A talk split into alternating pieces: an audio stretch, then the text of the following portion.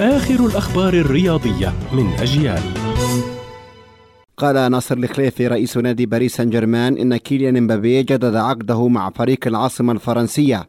وجاءت تصريحات الخليفي على هامش اجتماعات رابطة الأندية الأوروبية في مدريد بحسب ما نقلت صحيفة آسا الإسبانية.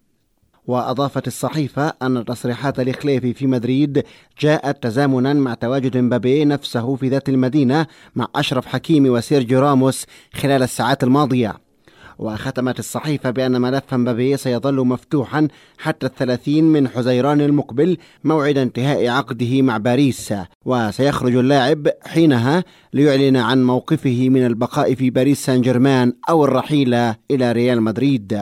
ونبقى مع أخبار الملكي إذ ذكرت شبكة سكاي سبورتس أن مدافع تشيلسي أنطونيو روديجر وافق على الانضمام إلى ريال مدريد بطل إسبانيا لمدة أربع سنوات عندما ينتهي عقده مع النادي الإنجليزي في نهاية الموسم الحالي. وسيوقع المدافع الألماني على عقد لمدة أربع سنوات وسيتقاضى راتبا سنويا قدره عشرة ملايين يورو. بدأ كأس المونديال رحلته حول العالم حيث غادر قطر البلد المستضيف للمونديال هذا العام على أن يعود قبل إقامة المباراة النهائية على ملعب لوسيل في الثامن عشر من ديسمبر المقبل. وطوال الأشهر الستة المقبلة ستزور الكأس المرموقة 54 دولة حول العالم.